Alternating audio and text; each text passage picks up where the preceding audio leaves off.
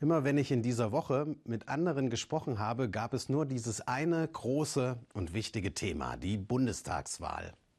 Wie ich das als jemand, der in Ostdeutschland aufgewachsen ist, sehen würde. Und als Pastor und als Christ.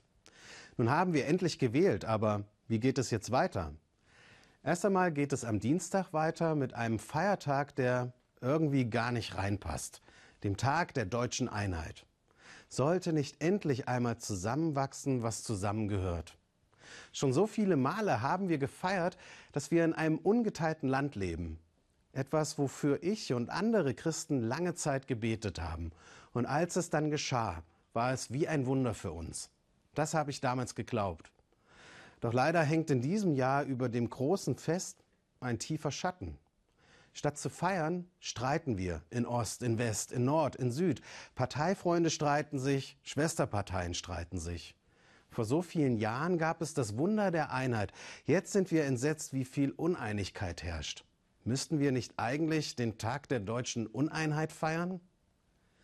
Für meine Frau und für mich ist der Tag der deutschen Einheit immer etwas ganz Besonderes. Sie kommt aus dem Westen und ich, ich bin aus dem Osten. Wenn es die Wiedervereinigung nicht gegeben hätte, würden wir beide uns nicht kennen. Wenn wir zwei den Tag der deutschen Einheit feiern, feiern wir auch immer, dass unsere Liebe möglich geworden ist.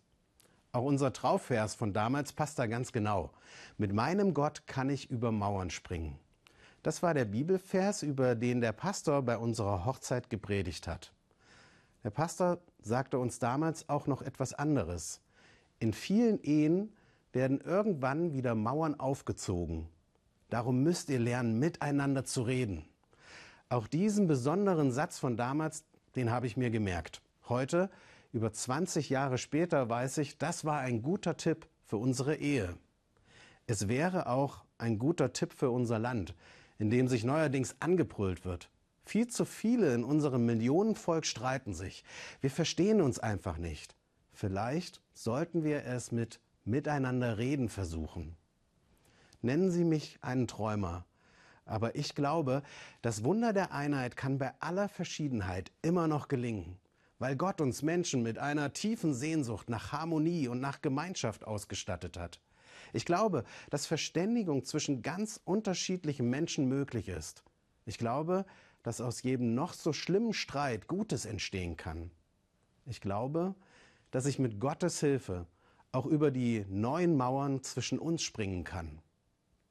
Wir feiern also den Tag der deutschen Einheit zwischen Nord und Süd und Ost und West.